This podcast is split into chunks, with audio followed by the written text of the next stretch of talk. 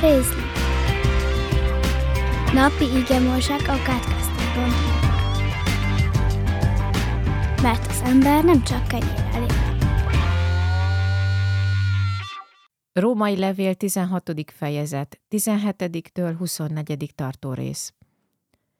Kérlek pedig titeket, testvéreim, tartsátok szemmel azokat, akik szabadásokat és botránkozásokat okoznak azzal a tanítással szemben, amelyet tanultatok. Tartózkodjatok tőlük, mert az ilyenek nem a mi Urunk Jézus Krisztusnak szolgálnak, hanem csak a hasuknak, és nyájas beszéddel meg hízelkedéssel megcsalják a jó hiszeműek szívét.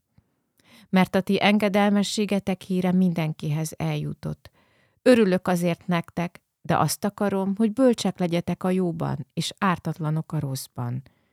A békesség istene pedig hamarosan összetöri a sátánt a lábatok alatt.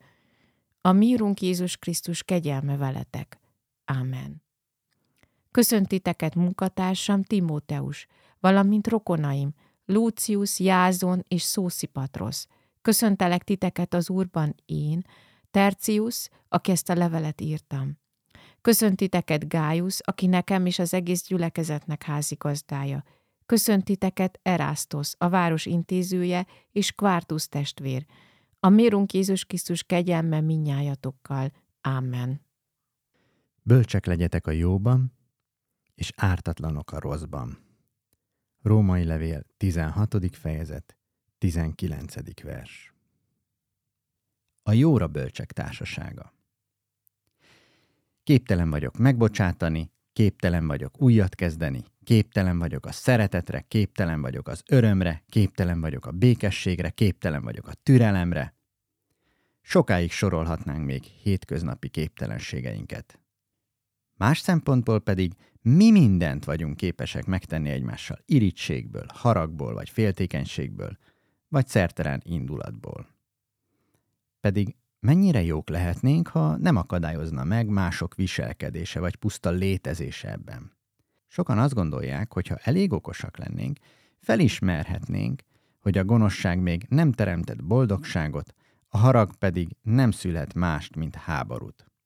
De a gyakorlat azt mutatja, hogy kevés a boldog élethez okosnak lenni, ahhoz bölcsesség kell. A bölcsesség pedig azzal kezdődik, hogy elismerem, a Teremtő Isten felettem van, én pedig hozzátartozom, mint neki felelős. Aki már így bölcs, annak szükség szerint megfordul az élete. Az elég értelmes lehet ahhoz, hogy képes legyen a jóra, és képtelen a rosszra. Korábban minden fordítva volt. A rossz ment magától is, a jó pedig csak véres verítékkel. Aki igazán bölcs Isten tiszteletben él, annak az életén is meglátszik.